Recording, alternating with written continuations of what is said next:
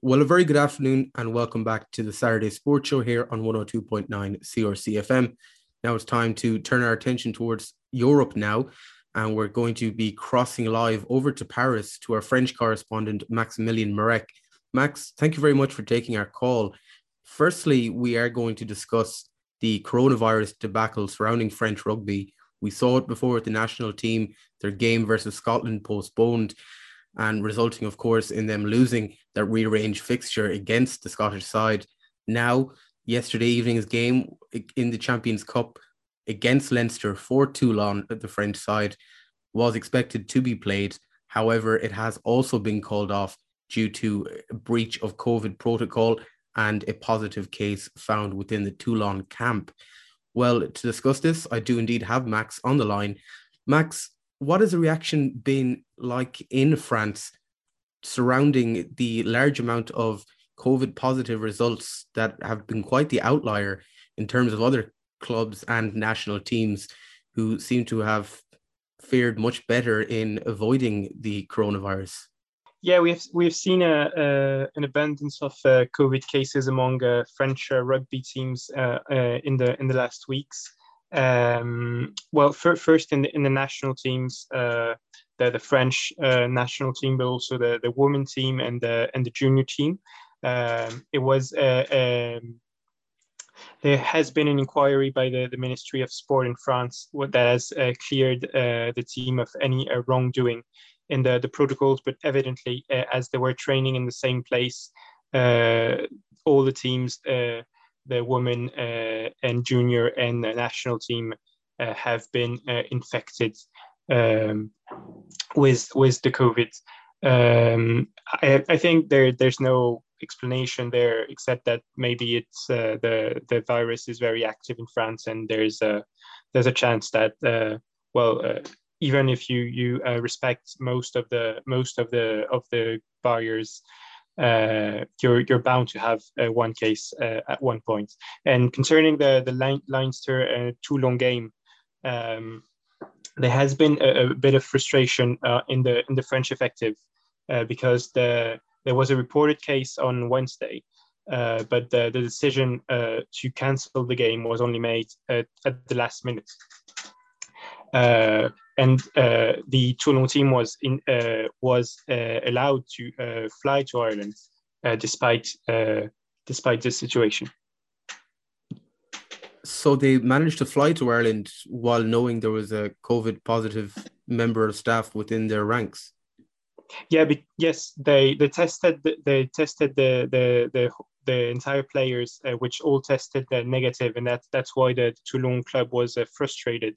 Um, because uh, there was no other uh, positive cases uh, in the team, and that the the the infected player have has been uh, isolated since the start and did not fly to Ireland.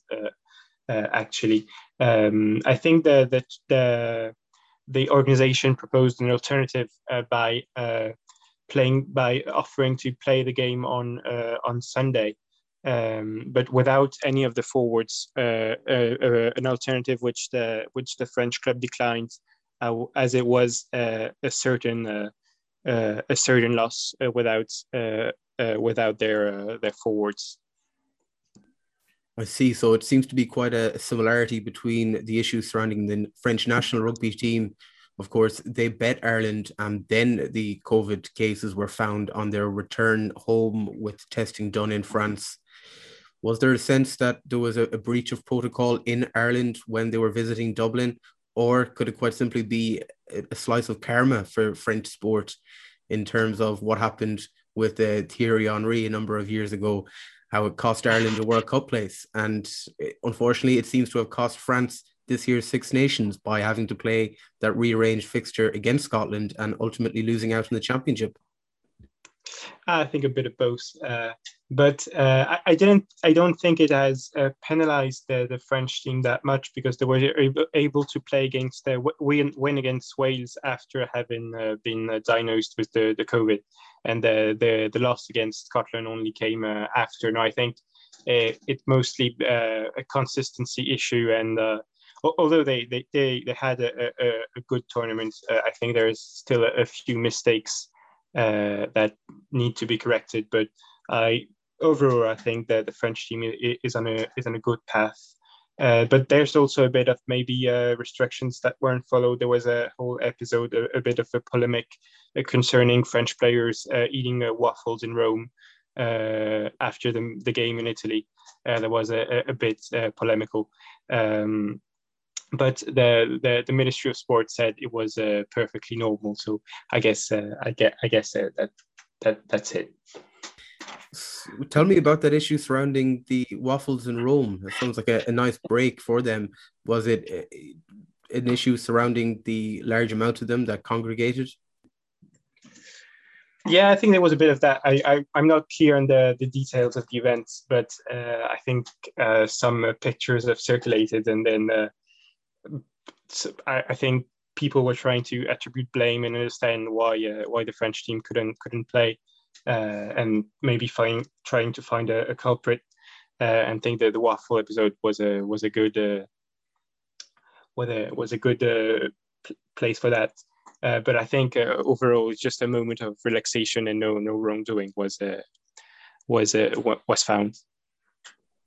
If we can move codes over to tennis, Max, for a moment, uh, the we're awaiting the first the second Grand Slam of the year, rather, and a lot of speculation is surrounding the man Roger Federer. We were talking earlier uh, during the week about his longevity, his career, the fact that he has the all-time record of 20 Grand Slam titles, along with Rafael Nadal. Mm-hmm. He seems to have totally transcended the sport. Very rare for a sports star to have zero scandals following him, very little press intrigue. He seems to get on with his career as an athlete and being one of the greatest tennis players of all time. And it seems like he's returning yet again from another injury. Yes, he's, he's recently announced his uh, his return in, in the tournament and, and to win big. He said he wouldn't play uh, he wouldn't play secondary tournaments, and he was only here to win uh, the the Grand Slams. And he's clearly here to to get back to the number one position.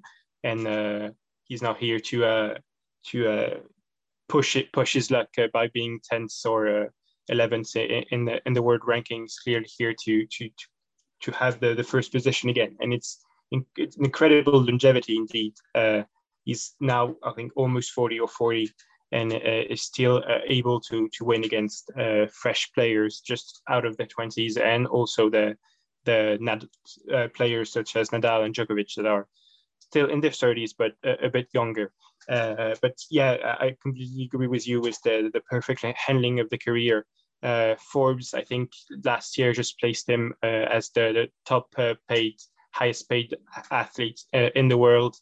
Um, even uh, before footballers such as Ronaldo, Messi, or Neymar.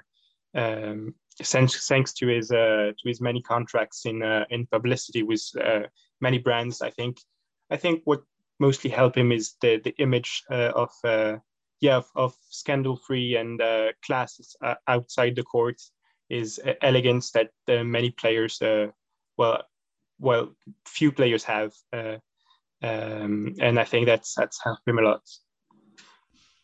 Yeah, his record is nothing short of phenomenal, and at the age he is now, he will be forty in August it's really beyond belief that somebody can keep at it at the highest level of tennis, such a demanding, physically grueling sport, to still, as you mentioned there, swat away all the younger competitors. Is it a sign, perhaps, maybe that tennis isn't as strong a sport as it once was, not as competitive a field when you do have a, an almost 40 year old man still able to stake a claim and be favourite for Grand Slam? No, I, I, think I think it's because uh, maybe the, the game has professionalized uh, over the years, and uh, I think it, it's it's a general trend. Uh, over like 20, 30 years ago, there was no player over thirty uh, in the in the top ten, and now there's a there, there's a few of them. I think uh, players have learned to to handle their, their career, um, choose the, the games they're they're they're participating in. I think the the way the points are uh, attributed uh, contribute to that maybe. Um, but mostly, I think uh, many many players, uh, well, and many spectators, when they see Federer, think it's uh, it's the it's effortless uh, because there's no uh, grim on his face. is is very he seems uh, uh, very at ease on the courts. But I think that there's a lot of work uh, uh, that it's it, that's involved uh, behind that, and um, yeah, mostly it's a lot of work outside the, the competitions to to arrive in good shape at the competitions and win the, the games that matter there's quite an interesting interview with Novak Djokovic's father, uh, Srdjan. He stated that he's not really Roger Federer's greatest supporter, considering the competition between his son and Federer, while uh, he also managed to state in this interview how uh, he wants Roger Federer to continue playing for five to six years, and to do so would be for Novak getting the opportunity to beat Federer for five or six more years. Uh, once again, kind of solidifying the role of the Djokovic's within the world of tennis as the most unlikable uh, grouping and support base that you could ever see in the sport.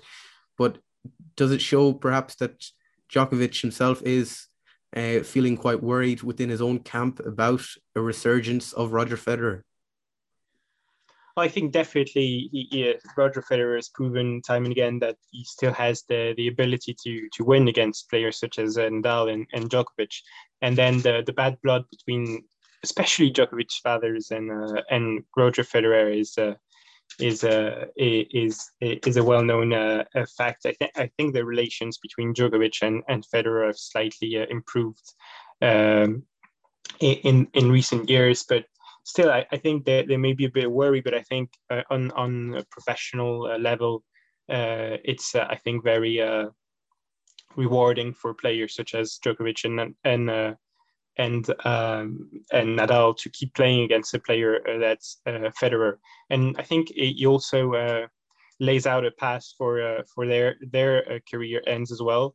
that he has shown an example, and they will have to handle it. Um, also, uh, I mean, uh, will they slowly decline or will they like leave while, while they're on top? there's a lot of questions about their their their their career their their their career and the, the end of their career. And they they'll have to and maybe uh, Federer can be an inspiring example. And, and seeing how Federer can continue maybe uh, until he's 40 43 45 uh, it gives them hope that maybe they could do that as well yeah, Djokovic certainly does have age on his side in terms of trying to chase down those records. His head to head record, I suppose, really came to prominence with Roger Federer back in New York last year when there was that scandal of Novak hitting that woman by accident. And maybe it heightened the bad blood between Federer and Novak Djokovic. But considering the current tennis landscape, you're seeing the likes of Andy Murray continuing to have injury issues his career kind of like a roller coaster. He's coming in and out of retirement. But looking further afield, the rest of the talent that is coming through hasn't exactly shone as of yet. The likes of Nick Kyrgios, who many expected to make a name for himself, have really failed to do so, bar being rather outspoken on random issues. Do you mean if if younger players uh, have like their ability to rise to the top? Uh, I think I think that that's why the the the, the Federer, Nadal, Djokovic are, are very consistent, and they're they're still a, a level uh, above the, these young players uh, that haven't yet the I think the experience and the and the level to compete with the, these monsters that have won uh, more than 15, 20 uh, Grand Slams. Uh, and and uh, and for, for them it's a it's a it's a chance to uh, to uh, play against players such as Nadal, uh, Federer, Djokovic to acquire that experience and uh, maybe reach that, that level at some point. And at the same time, it means that for now they can't win uh, Grand Slams and major tournaments because they're there. But in the future and for the sport, I think it's it's for the best. There was some interesting news from the Roger Federer camp regarding his decision to postpone playing at Wimbledon this year and instead go and compete at the Tokyo Olympic Games if indeed they will go ahead. Do you sense that's a smart decision for Federer? He has made a name for himself on the Wimbledon court, but it looks now like he, his interest will be towards representing his nation, Switzerland, at the Olympic Games. I think yeah, it's purely. I mean, he, might not be ready for the for the for the Wimbledon tournament. I think it's a it's a hard uh, hard decision to make because it, if he plays at Wimbledon and somehow uh, injures himself, he won't be able to do the the Tokyo uh, as well. So maybe just needs a, a, little bit more time to, to get in shape for, for the tournament. It's it's funny that uh, you say that he like privileges his uh, his country because I think it was one of the reproaches uh, Stan Wawrinka uh, made at some points in his career when Federer I think declined to play in the Davis Cup for Switzerland. Um, and Wawrinka accused him of caring too much about his image, pri- privileging his off-court engagements, publicity contracts, and everything, and not playing for for his country and uh, also there's a lot of uh, personal prestige, I, I guess, uh, uh involved in playing in the Olympics. But um, but still, uh, I remember that time when uh, when Federer come, came under heavy criticism from Wawrinka for not for not playing the, the Davis Cup because they don't really like him in Switzerland. No, no, they, they do. They just made mm. an ambassador to for tourism in Switzerland. Uh, Oh, and okay. uh, I, I think there's a there's a, there's a very great consensus in the news that there's only positive positive news about Roger Federer, and Switzerland consider considers him his his best asset. Oh, okay. uh, no, I think he's he's quite well liked, uh, but there may be a bit of uh, jealousy among uh, other uh, other Swiss, Swiss Swiss players. Oh, I see. So even considering he didn't play with the Davis Cup team, he is still kind of revered as he really quite rightly should be as a phenomenal sports star with zero scandal and zero baggage that he has managed to keep throughout a very long career. You know, he spent the longest amount of time at number one uh, in the ATP ranks, and just shows, I guess, the the level that he managed to reach in his career and sustain that for over well over twenty years.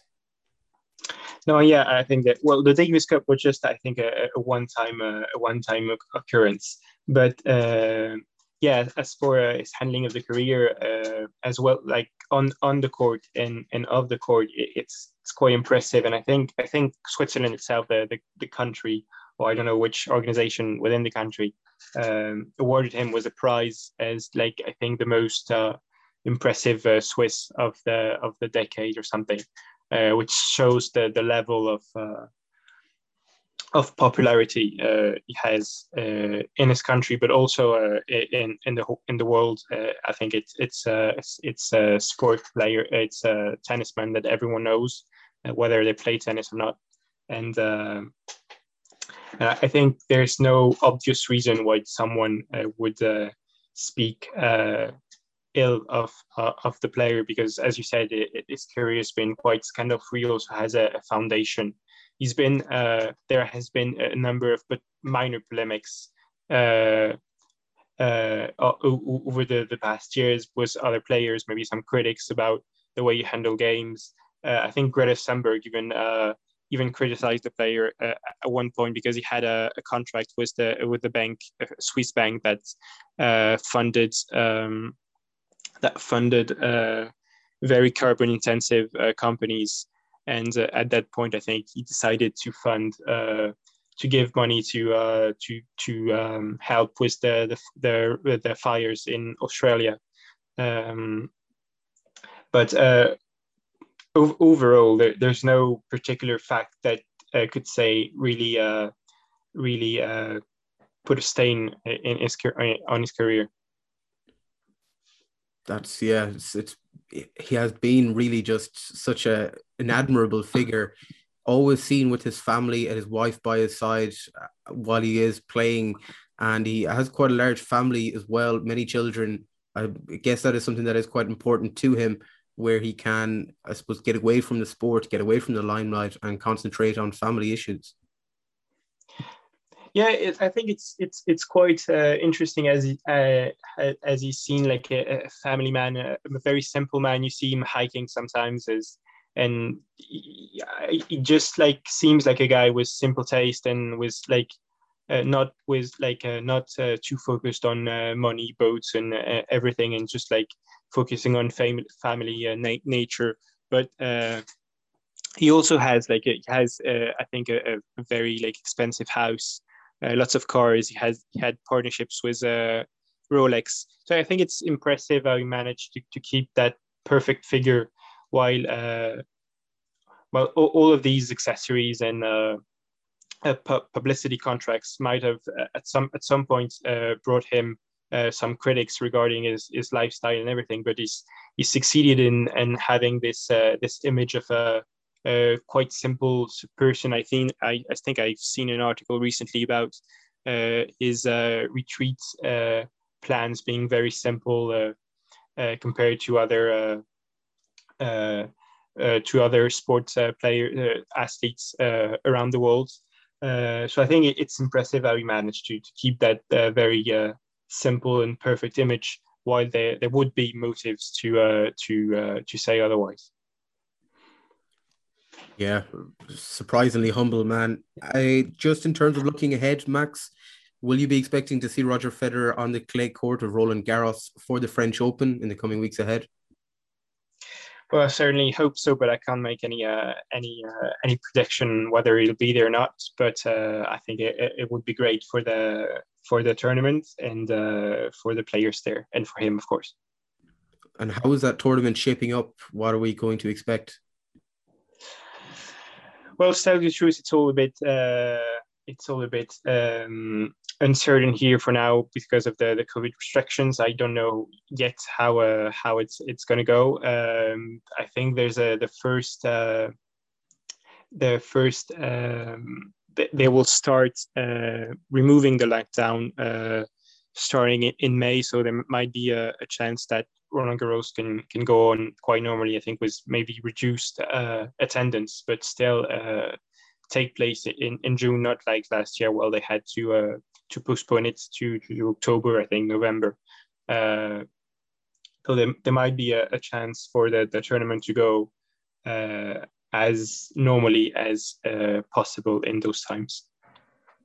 That's certainly something to look forward to. Maximilian Marek, our French correspondent, many thanks for joining us here in the Saturday Sports Show and enjoy the weekend's action. Enjoy your weekend.